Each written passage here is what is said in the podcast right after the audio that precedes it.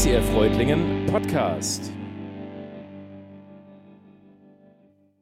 Yeah, we are unstoppable. Ich bin so froh, dass es das Lied gibt, weil zwischendurch habe ich es nicht mehr geglaubt. Ich habe schon gedacht, hey, wow, da ist so viel, was uns hätte stoppen können. Vielleicht hast du das Video schon ein paar Mal gesehen. Vielleicht heute zum ersten Mal. Ich weiß es nicht so genau. Auch du zu Hause, wenn du jetzt dich reingeklickt hast in unseren Stream. Vielleicht ist diese Vision eines neuen Gebäudes für dich noch was ganz, ganz Neues. Dann möchte ich dich kurz mit hineinnehmen in das, was bisher geschah. Wir planen ein neues Gebäude als Kirche. Wir müssen hier raus. Dieses Gebäude soll abgerissen werden, hätte schon lang abgerissen sein sollen und wir dürfen in ein neues Gebäude gehen. Dieses Projekt wurde geplant, wurde begonnen, das ist schon über vier Jahre her. Und wir haben uns dazu entschieden, dass wir diesen Neubau, diese Zeit des Neubaus als Kirche auch begleiten möchten und die einzelnen Phasen uns anschauen und als Kirche mit durchlaufen. Und da war die Phase eins der Verheißung. Ganz am Anfang stand eine Verheißung. Und als wir begonnen haben mit dieser Kirche, nicht nur mit dem Gebäude, sondern mit der Kirche ICF Reutlingen, da gab es immer wieder Leute, die haben in unser Leben, also von meiner Frau und mir reingesprochen und haben uns einen Bibelvers mit auf den Weg gegeben. Sozusagen als biblische Verheißung über unserem Weg.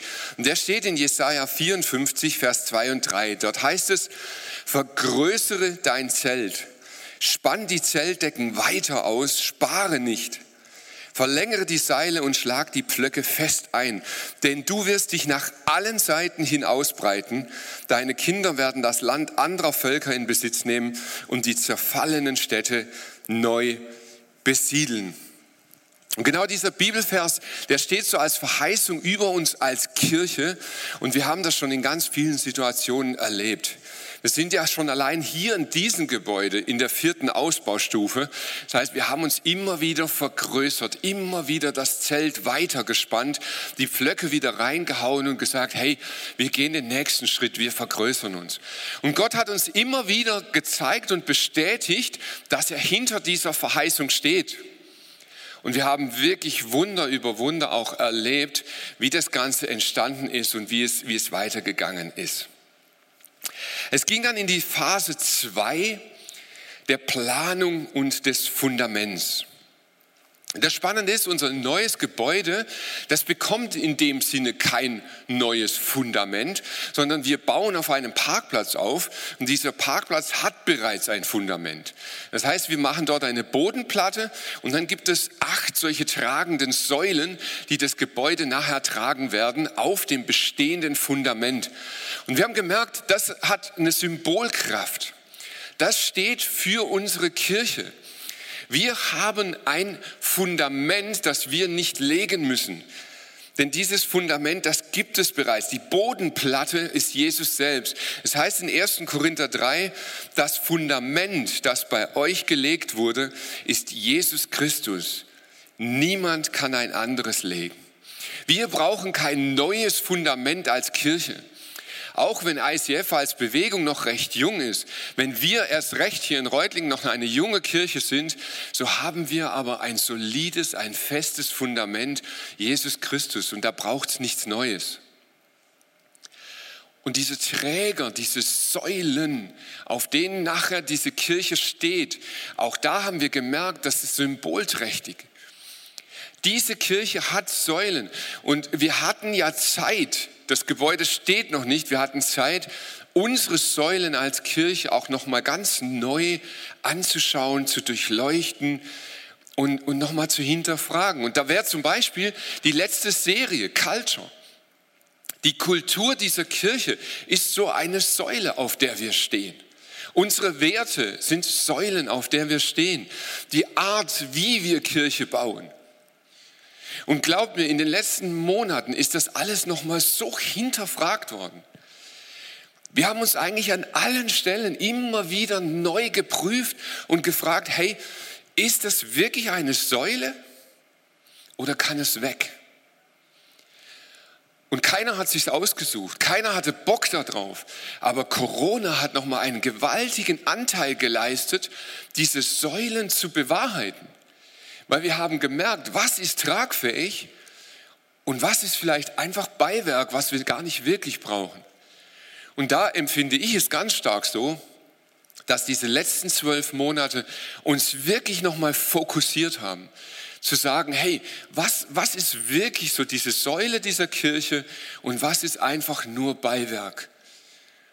Und insofern bin ich sogar tatsächlich für diese Corona-Zeit dankbar, weil ich glaube, dass da viel, viel Gutes sich nochmal rauskristallisiert hat.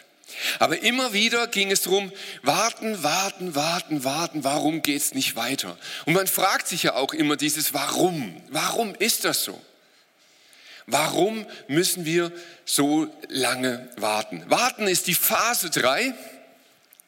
Und als ich die Predigt gehalten habe, das ist schon mehr als ein Jahr her, da hätte ich nicht im geringsten gedacht, dass die Phase so lang wird. Also nicht, nicht, nicht im allergeringsten. Ich habe mich auf sechs, acht Wochen eingestellt. Jetzt ist es ähm, über ein Jahr her.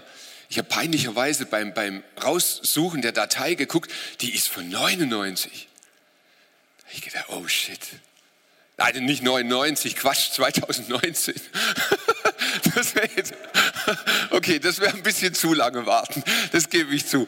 2019, so lange sind wir in dieser Phase des Wartens schon drin. Und man fragt sich ja immer wieder, hey, warum, warum warten? Und da heißt es in Jesaja 55, denn wie der Himmel die Erde überragt, so sind auch meine Wege höher als eure Wege und meine Gedanken höher als eure Gedanken. Gott hat andere Gedanken als wir. Und wir müssen manchmal warten, bis wir diese Gedanken erkennen, bis wir merken, was passiert. Und hey, es sind ja so verrückte Sachen passiert in diesen letzten zwölf Monaten des Wartens. Wir dachten, wir wären so klar. Wir haben klar geplant, wir wussten, wo es rauskommt, wir hatten gute Pläne und dann kam irgendwie fast alles anders. Da mussten die Pläne wieder über den Haufen geworfen werden. Dann wurde blockiert.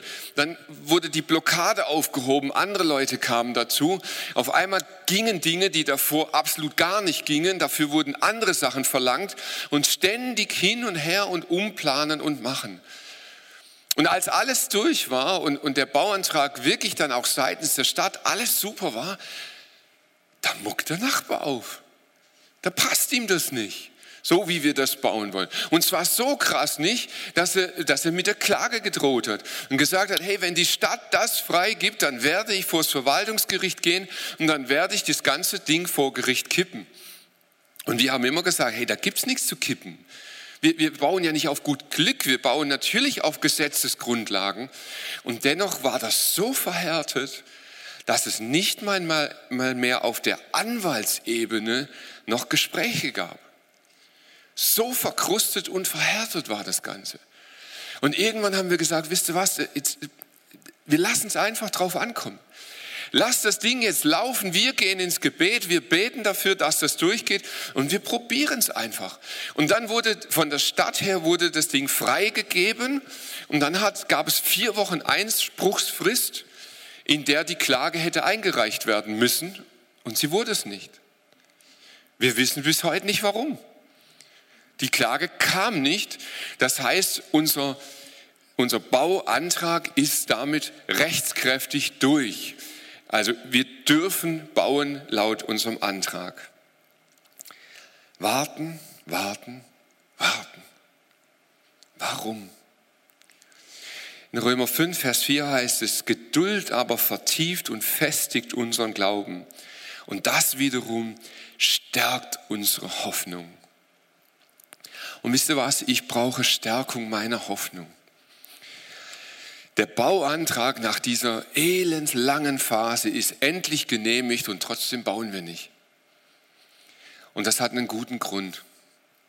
Durch die Auflagen, die man uns gemacht hat im Laufe des Prozesses, sind die Kosten so dermaßen gestiegen, dass wir von unserer Seite als Kirche gesagt haben, hey, jetzt sind wir raus. Das sind Kosten, die können wir nicht tragen. Wir sind eine Kirche, die von Spenden lebt und wir leben nicht für ein Gebäude. Das Gebäude ist für uns, nicht wir für das Gebäude.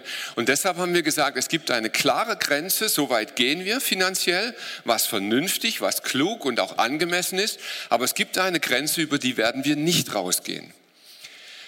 Jetzt gibt es Parteien in diesem ganzen Geschehen, die haben ein sehr großes Interesse, dass wir gehen. Die wollen, ihr müsst nur zum Fenster rausgucken, könnt ihr euch vorstellen, was für Parteien das sind. Die wollen, dass wir weggehen hier. Und wir haben gesagt, das ist gut, wenn ihr wollt, dass wir gehen, dann müsst ihr euch an den Kosten beteiligen. Weil wir werden sie nicht tragen. Geduld vertieft und stärkt unsere Hoffnung. Ich möchte euch mal die Pläne zeigen, wie sie jetzt der finale Stand sind, nach denen wir bauen werden. Da wäre zum einen mal das Erdgeschoss. Und für die ganz schnellen Aufmerksamen, die werden merken, zu dem Video und dem Plan gibt es tatsächlich Unterschiede. Das liegt daran, dass wir im Laufe dieses Planverfahrens Dinge einfach nachlegen, nachrüsten und ändern mussten. Aber so wie es jetzt auf dem Plan seht, so ist es endgültig geplant. Und wenn wir mit den Kosten hinkommen, werden wir so auch bauen. Das heißt, wir bekommen die Hall nicht wie ganz ursprünglich mal geplant für 500 Personen, sondern wir haben nachher eine Kapazität von 400 Personen drin. Das sind wir einfach dem Brandschutz geschuldet. Da mussten wir noch mal einiges ändern und nachlegen. Da musste eine Treppe in die Halle reinkommen von oben und das kostet letztlich alles Sitzplätze, ähm, denen wir einfach dann nachgehen mussten. Wir haben noch mal gewaltige Veränderungen gehabt im sanitären Bereich. Ähm, und da muss ich jetzt so im Nachhinein sagen, bin ich sogar froh über die Änderungen, weil ich glaube, dass die Lösung, wie wir sie jetzt haben, für uns alle wirklich die bessere Lösung ist. Und wir vor allem nicht nur, weil es Pflicht ist, sondern weil es auch unsere ethische Verständnis ist, wir sind im, in dem Punkt der Barrierefreiheit sehr, sehr, sehr viel besser aufgestellt, als wir es in den ersten Plänen waren.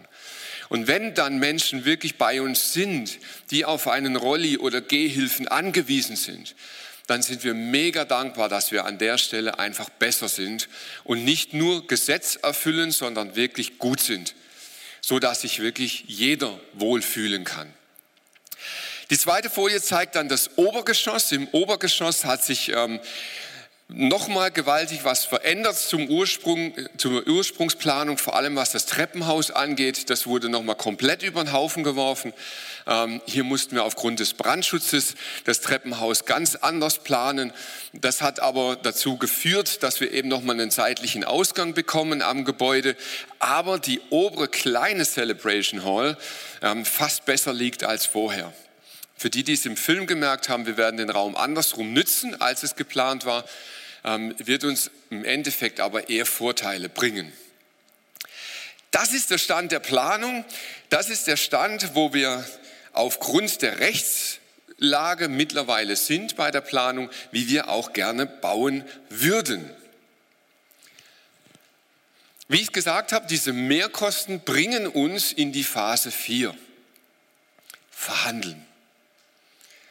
Wir verhandeln jetzt mit den entsprechenden Parteien um diese Mehrkosten.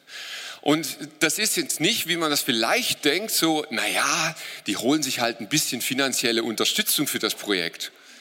Nein, das sind schon elementare Verhandlungen. Es geht um so viel Geld, dass es für uns hopp oder top ist. Wenn wir hier von der Seite nicht wirklich die Unterstützung bekommen, heißt das für uns, dass wir auf den Mietvertrag, wie wir ihn hier in dem Gebäude haben, bestehen werden. Und dieser Mietvertrag geht noch 13 Jahre. Das ist eine lange Zeit. Sollte das der Fall sein, gehen wir zurück in Phase 3, warten.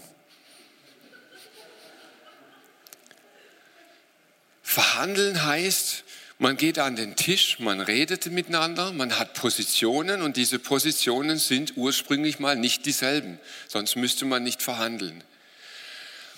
Und wir gehen in diese Verhandlung mit absolut offenen Karten. Wir haben immer ganz klar gesagt, was wir wollen, was wir können, was wir nicht können. Und das sind aus unserer Sicht eben keine Pokerspiele, sondern wir gehen da mit offenen Karten hin und sagen, Leute, wenn ihr uns hier entgegenkommt, werden wir die Schritte gehen. Wenn ihr es nicht tut, werden wir sie eben nicht gehen. Und dann werden wir sehr kreativ werden und in diesem Gebäude hier als Kirche weiter wachsen. Denn am Ende geht es nicht um ein Gebäude. Wir wünschen uns das. Wir haben eine Vision für das Gebäude, aber es geht nicht um das Gebäude. Ich möchte in der Predigt auch nur so weit über das Gebäude reden. Denn wir haben gesagt, diese Phase Predigten, diese Phasen sind Phasen, die haben schon was mit unserem Gebäude zu tun. Aber in erster Linie sind es Phasen, die wir als Kirche durchlaufen. Und es gibt so einen geistlichen Aspekt jeder einzelnen Phase, der uns hilft, uns als Kirche zu entwickeln. Und da habe ich mich natürlich lange gefragt, hey, was will die Phase Verhandeln uns als Kirche sagen? Und Gott führte mich an einen Bibelabschnitt, über den ich so noch nie gepredigt habe. Vater im Himmel, und ich bete, dass du uns dein Wort heute aufschlüsselst. Ich bete, dass du uns mit reinnimmst in dieses Verhandeln, dass wir lernen, wie du bist, dass wir lernen, was du von uns möchtest und dass wir reifer werden in unserem Glauben. In deinem Namen, Jesus. Amen. Wir steigen ein im ersten Teil der Bibel, im Alten Testament. Und da geht es relativ am Anfang im ersten Buch Mose so um die Entwicklung ähm, einzelner Personen. Wir kommen zu Abraham. Abraham zog aus aus seinem Land, wo er eigentlich ursprünglich herkam, weil Gott ihm ein Land verheißen hat. Es gab eine Verheißung für ein neues Land Kanaan, in dem symbolisch Milch und Honig fließt, also wo er gesegnet sein sollte und wo Gott gesagt hat, hey, wenn du dort bist, wird es dir richtig gut gehen. Und tatsächlich über einen langen Weg, aber er kommt dort an. Er hat seinen Neffen Lot dabei und sie sind in diesem Land Kanaan angekommen und stellen fest, hey, Gott hat sein Wort gehalten. Wir sind fett gesegnet. Mega krass. Ihre Herden wurden immer größer. Sie hatten immer mehr Viecher. Sie hatten immer mehr Mitarbeiter. Und, und es wurde immer riesiger, immer größer. Und Abraham und Lot waren zwei schlaue Männer, die haben gesagt, hey, Segen ist was ganz Tolles, aber wenn wir immer größer werden und zu dicht aufeinander sitzen, dann ist das ein Problem. Und Abraham, ein weißer Mensch, nahm seinen Neffen Lot und sie stiegen auf einen Hügel und er zeigte ihm das ganze Land und er sagt, lieber Lot, du darfst dir aussuchen, wo möchtest du hin? Wir müssen weg voneinander, wir brauchen Platz, aber du darfst sagen, wo du hin möchtest. Und Lot schaute sich um und er sah ein Tal, eine Ebene, fruchtbar, grün, saftig. Und er sagte, da will ich hin. Diese Ebene von Sodom und Gomorra, das sieht richtig gut aus. Da möchte ich leben mit meinen Leuten. Und Abraham sah das auch. Und er sah, dass es eine gute, eine saftige Ebene war, aber er verzichtete und sagte, okay, Lot, ich gebe dir das. Du kannst dahin gehen, ich nehme den anderen Teil und dann gehen wir auseinander. Und Abraham erlebte, dass seine Entscheidung, die er aus Herzen getroffen hat, die richtige war. Er war ein gesegneter Mann, es blühte alles, es ging alles gut weiter, nur einen Sohn hatte er nicht. Und er ging vor Gott auf die Knie und er fleht ihn an und er sagt, Gott, du weißt, alles, was ich im Leben will, ist einen Sohn. Das ist mein Höhepunkt des Lebens. Und tatsächlich, Gott hat ihn gesegnet und es kamen drei Boten, wir haben das in der letzten Predigt auch gehört, es kamen drei Boten zu ihm und sagten, nächstes Jahr wirst du deinen Sohn haben. Und er verabschiedet diese drei Männer und an der Stelle steigen wir jetzt ein in diese Bibelstelle. 1. Mose 18, Vers 16. Danach brachen die drei auf, diese Boten, und Abraham begleitete sie noch ein Stück. Als sie auf die Stadt Sodom hinabblickten, fragte sich der Herr, soll ich wirklich vor Abraham verbergen, was ich mit Sodom und Gomorra vorhabe? Nein, ich will es ihm nicht vorenthalten. Darum sagte der Herr zu Abraham, die Klagen über die Menschen von Sodom und Gomorra nehmen kein Ende. Ihre Schuld schreit zum Himmel. Ich gehe jetzt dorthin, um selbst nachzusehen. Ich will wissen, ob die Vorwürfe stimmen und die Leute es wirklich so schlimm treiben, wie ich gehört habe. Ich weiß nicht, ob du die Bibelstelle schon mal gelesen hast. Mein ganz persönliches Gefühl ist, ich glaube, dass wir, weil wir eine fromme Vorstellung von der Bibel haben, die Bibel nicht richtig lesen. Wir lesen sie und wir akzeptieren das, was da steht und lesen weiter. Aber ganz ehrlich, wenn wir die Bibel richtig lesen würden, müssten wir immer wieder anhalten und sagen, hä? Gott, der Schöpfer von Himmel und Universum, der alles gemacht hat, der in allem steckt, in allem lebt und alles irgendwie belebt, muss mal runterkommen und gucken, was da geht? Echt? Ich glaube, wir sollten öfter anhalten in der Bibel und kurz nachdenken, was steht da eigentlich? Warum bitteschön sollte Gott runterkommen? Ich glaube, dass die Bibel nicht für Gott, sondern für uns geschrieben wurde. Und vielleicht, wenn du die Bibel aufmerksam liest, es gibt mehr, mehrmals solche Stellen, wo es heißt, dass Gott runterkommt und schaut auf der Erde. Und ich glaube, dass es dahinter eine Deutungsebene gibt.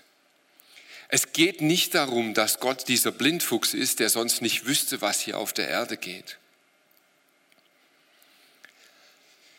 Die Bibel ist für uns geschrieben. Ich weiß nicht, wie es dir geht, aber mir ganz persönlich geht es so, wann immer Unrecht geschieht auf dieser Welt, wenn Dinge so richtig ungerecht laufen, dann frage ich mich, wo Gott ist. Ich sehe Dinge momentan, ich finde Corona richtig scheiße und ich finde auch hier unseren, unseren Lockdown und alles nicht cool. Aber wisst ihr was, das ist sowas von Kinderfasching in unserem Land, wenn ich mir andere Länder anschaue. Wir haben dank Ascha ja ein Hilfswerk in Nepal. Allein in dem Land, wenn ich sehe, was dort abgeht, aufgrund von Corona. Es schreit zum Himmel. Und ich frage mich, Gott, wo bist du? Und Gott schreibt die Bibel nicht damals, er schreibt sie heute für uns. Und er sagt, ich komme, ich schaue. Du kannst dir sicher sein. Ich bekomme mit, was läuft. Die Bibel ist für uns geschrieben, damit wir begreifen, Gott ist nicht der, der weg ist, er ist der, der kommt und schaut und sich vergewissert und mittendrin ist in dieser Ungerechtigkeit. Er sieht sie und er sieht dich und er sieht mich. Und dann hat die Bibel noch einen Aspekt, ohne den werden wir die Bibel niemals begreifen. Die gesamte Bibel, angefangen im ersten Buch Mose in diesem alten Testament, bis hin zum Schluss die Offenbarung, müssen wir auf Jesus hinlesen. Und wenn wir nicht die Jesusbrille aufsetzen und schauen, was, was hat diese Bibelstelle mit Jesus zu tun, dann werden wir sie nicht verstehen.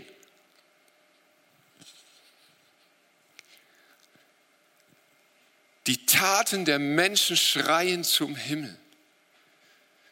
Die Menschen tun und lassen, was sie wollen. Und Gott kommt auf diese Erde, um dieser Ungerechtigkeit zu begegnen.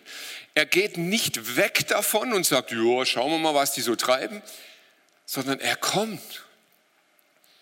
In Jesus wird Gott Mensch. In Jesus kommt er auf diese Erde. In Jesus steigt er ein in diese Ungerechtigkeit. Er macht sich selber zum Opfer der Ungerechtigkeit von uns Menschen. Gott ist keiner, der nur zuschaut, sondern einer, der sich beteiligt. Und das, was in Abraham noch symbolisch genannt wird, wird in Jesus Realität. Abraham trat näher heran und fragte, willst du wirklich rechtschaffene und gottlose Menschen zusammen vernichten? Kennst du diese Fragen? Sag mal Gott ganz ehrlich, gibt es wirklich eine Hölle? Gibt es ewige Verdammnis? Gibt es wirklich Seelen, die in Ewigkeit brennen werden? Jetzt mal ehrlich. Kann das sein? Und hängt das wirklich von Jesus ab, ob es mich jetzt trifft oder nicht trifft? Was ist mit denen, die nie was von Jesus gehört haben? Gott, bist du überhaupt ein gerechter Gott? Willst du wirklich die Rechtschaffenen und die Gottlosen gemeinsam bestrafen? Oder kommen die Rechten in den Himmel und die anderen in die Hölle? Oder wie ist es denn jetzt? Bist du ein gerechter Gott? Was machst du mit diesen Fragen? Ganz ehrlich. Wie gehst du mit diesen Fragen um? Ich habe das Gefühl, wir Menschen neigen zu zwei Seiten. Die einen fragen sich diese Fragen, finden keine Antwort und ignorieren sie einfach. Sagen, ach, wird schon passen, wird schon irgendwie. Irgendwie wird es schon machen. Und wir geben keine Antworten. Die anderen stellen sich diese Fragen und verzweifeln dran. Und sagen, hey, Moment mal, also wenn Gott wirklich so diese Hölle und all das, nee, nee, lass mich in Ruhe. Will ich nicht. Wie geht Abraham mit diesen Fragen um? Super spannend. Er beginnt mit Gott zu verhandeln. Vielleicht findest du ja 50 Leute in der Stadt, die nichts Böses getan haben und die dir dienen. Willst du die Stadt nicht um ihretwillen verschonen? Lass nicht zu, dass der Schuldlose genauso sterben muss wie der Schuldige. Es wäre nicht recht, beide gleich zu behandeln. Du bist der Richter der ganzen Welt und kannst doch nicht gegen die Gerechtigkeit verstoßen. Ganz schön dreist, oder? Also Gott, ich erkläre dir mal geschwind, was recht ist. Aber er verhandelt mit Gott. Und was macht Gott? Da erwiderte der Herr, wenn ich in Sodom 50 Menschen finde, die so leben, wie es mir gefällt, werde ich um ihretwillen den ganzen Ort verschonen. Und jetzt folgt ein Lehrstück orientalischen Handelns. 50. Ah ja, also Gott, ähm, 45, oder? 45 reichen doch auch. Okay. Ich finde es aber nicht. Na ja, 45 ist ja auch eine Wahnsinnszahl. Hallo. Komm, lass uns 40, ja. Oder 30. Würden es auch 20 tun? Na, na, vielleicht 10? Und so geil, ich kennt ihr diesen Comic, äh, diesen Zeichentrickfilm Aladdin? Da wird auch so, so geschachert, so, hey, 50, 45, 40, geht noch was? Und ich lese das und ich denke, sag mal, was ist das für ein Spielchen, das da abläuft? Abraham ringt. Abraham ringt um Menschen. Er sieht, dass sie, dass sie in Gefahr sind, verloren zu gehen. Feuer vom Himmel zu fallen und diese Menschen werden sterben. Und er ringt um sie. Und ich habe mich gefragt, warum eigentlich? Warum und warum ausgerechnet an diesem Zeitpunkt? Hey, gerade eben kamen die drei Männer und sagten, Abraham, du wirst bekommen, wonach du dich immer gesehnt hast. Und ich habe gedacht, oh shit, was hat das mit uns heute zu tun? Wie leben wir Christen oft? So in erster Linie geht es doch mal um unsere Errettung. Ja, wir machen das irgendwie klar mit Gott. So, ja, ich habe Jesus angenommen, ich bin getauft, ich bin gerettet worden, super, olele, tschakka, die Fahrkarte zum Himmel. Alles gut, super soweit. Und jetzt? Naja, jetzt glaube ich an diesen Gott und jetzt habe ich gewisse Erwartungen an Gott. Jetzt hat Gott mir doch einen Segen versprochen. Er hat mir doch versprochen, bei mir zu sein, alle Tage bis an der Weltende. Da muss doch mein Leben irgendwie auch funktionieren. Das muss doch irgendwie gut sein. Krankheiten müssen weggehen und Wohlstand muss sich zu irgendeinem gesunden Maß einstellen. Irgendwie muss es doch laufen, oder? Und wisst ihr, was das völlig Kranke ist? Es stimmt sogar. Gott hat wirklich Freude daran, uns zu segnen. Abraham bekam all das, was ihm Gott verheißen hat. Er wurde gesegnet. Und es heißt, Abraham war ein Mann nach dem Herzen Gottes. Denn bei dieser Segnung blieb er nicht stehen. Wie oft bleiben wir stehen? Ich bin gerettet, ich bin gesegnet und jetzt warte ich, jetzt muss das Leben irgendwie halt gut laufen und Spaß machen. Und wehe, wenn nicht, dann stelle ich diesen Gott in Frage. Dann muss doch die Theologie irgendwie nicht stimmen. Dann passt doch was nicht.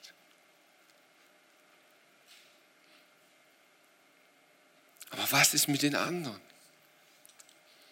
Was ist mit meinen Mitarbeitern, mit meinem Nachbar, mit meinem Bruder, mit meinen Kollegen, mit meinem Freund? Was ist mit den anderen? Es gibt einen Bibelvers, der bringt so irgendwie die Bibel so fokussiert und geballt in einen Vers zusammen. Johannes 3, Vers 16, wo es heißt, so sehr hat Gott diese Welt geliebt, dass er seinen Sohn gegeben hat, damit alle, die an ihn glauben, nicht verloren sind, sondern ewiges Leben haben. Und wir feiern diesen Vers. Er ist ja gigantisch, er ist es so dermaßen gut. So sehr hat Gott geliebt und wer will denn nicht geliebt sein? Das ist doch Hammer. Und es ist ja auch Wahrheit, dass wenn ich mich diesem Jesus anvertraue, bin ich gerettet. Und das kann ich feiern, das darf ich feiern. Und Gott hat wirklich Segnungen ausgesprochen über mein Leben.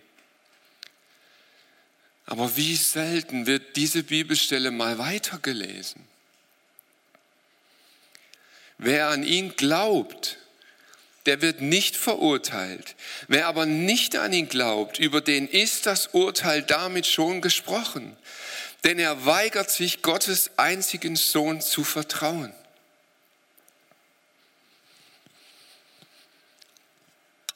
Wir trauen uns nicht mehr, die ganze Botschaft der Bibel weiterzugeben. Ein Teil des Evangeliums ist, dass du gerettet bist. Aber ein zweiter Teil ist, dass wenn du nicht an ihn glaubst, wenn du ihn ablehnst, wenn du ihm nicht nachfolgst, dass du dann nicht gerettet bist. Und ich hasse diese Karikaturen von Hölle, weil sie ein Bild zeichnen, das wir ablehnen müssen. Das heißt aber nicht, dass die Bibel nicht von der Hölle spricht. Das heißt eben nicht, ja, dann kommen wir alle in den Himmel und alles ist gut. Das sagt die Bibel nicht. Das ist nicht die Wahrheit der Bibel. Die Bibel sagt, dass es eine Verlorenheit gibt. Sie sagt, dass es eine Rolle spielen wird, wenn wir Jesus nicht annehmen. Was macht Abraham? Abraham ringt um diese Menschen. Aber wisst ihr, was er nicht tut? Er trifft nicht das Urteil über sie. Wir verdrehen das. Wir verurteilen die Menschen in unserem Umfeld, aber wir ringen nicht um sie. Abraham verurteilt sie nicht. Er sagt Gott, du entscheidest. Das ist nicht mein Ding. 50, 45, 40, 30, 20, 10, das, das ist mein Ding. Da, ich handle mit dir, ich ring mit dir. Über das Urteil triffst du. Und wisst ihr was? Lassen wir doch Gott das Urteil über die Menschen. Aber wir sollten ringen. Wir sollten ringen um Menschen. Wenn ihr mal irgendwann Zeit und Lust habt, dann könnt ihr mal diesen Vorhang hier wegnehmen. Das geht jetzt für dich im Stream nicht. Da musst du nächsten Sonntag live hier sein, dann kannst du das auch machen. Aber wenn ihr da seid, könnt ihr mal den Vorhang zur Seite nehmen. Und dann findet ihr ganz viele Namen, die auf dieser Wand geschrieben sind. Das sind Menschen, um die wir ringen. Und ich möchte heute am Ende dieser Predigt mit dir hier und mit dir zu Hause eine Aktion machen. Ihr werdet jetzt gleich so einen QR-Code eingeblendet sehen. Das ist eine Slido-Umfrage. Du kannst über diesen QR-Code, kannst du dich einloggen und dann bekommst du eine Frage gestellt. Nenne den Namen von Menschen, um die du ringen möchtest. Es gibt Menschen, die sind uns so wichtig, dass wir die Ewigkeit nicht ohne sie verbringen möchten. Und ich möchte dich einladen, dass du jetzt bei dieser Aktion bitte aufgrund vom Datenschutz nur den Vornamen und den ersten Buchstaben des Nachnamens, also Mike S. Bitte nicht mehr schreiben. Einfach den Vornamen und ein Buchstaben des Nachnamens. Schick die Namen dieser Menschen, von denen du dir wünschst, dass sie gerettet werden. Von denen du dir wünschst, dass sie die Ewigkeit mit dir verbringen. Und wir wollen diese Liste der Namen, die heute entsteht, die werden wir ausdrucken und die werden wir in die Bodenplatte unseres neuen Gebäudes mit einarbeiten. Wir möchten, dass das neue Gebäude, die Location 4.0, auf dem Wort Gottes gegründet ist. Wir werden auch eine Bibel in diese Bodenplatte mit reingeben und wir möchten die Namen von Menschen mit reingeben, um die wir ringen möchten. Und wir geben dir jetzt einfach eine Zeit, in der du loslegen kannst. Du kannst jetzt Namen schicken und die ersten haben schon angefangen. Ich sehe, das läuft schon. Und ähm, die Musik wird jetzt spielen. Wir nehmen uns jetzt eine Zeit und ich möchte dich einladen. Bete für diese Menschen. Trag sie im Gebet vor Gott wie Abraham und ring mit ihm. Bete für die Menschen. Bete darum, dass sie Jesus kennenlernen, dass sie gerettet werden, dass sie vielleicht sogar mal Teil dieser Kirche werden. Lasst uns vor Gott treten und ringen.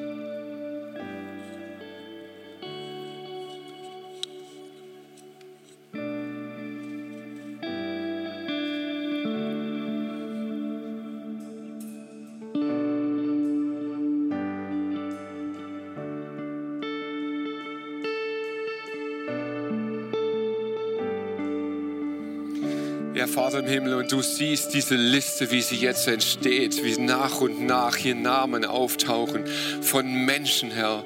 Vater, Menschen, die uns wichtig sind, die uns auf dem Herz liegen. Und wir bringen dir diese Menschen, wir beten für sie, Herr. Wir beten, dass du ihnen begegnest. Wir beten, dass du dass du dich ihnen offenbarst. Wir beten, dass sie dich entdecken, dass sie lernen, wer du bist, Vater, wir beten, dass sie dich kennenlernen und dass sie dir vertrauen, Herr.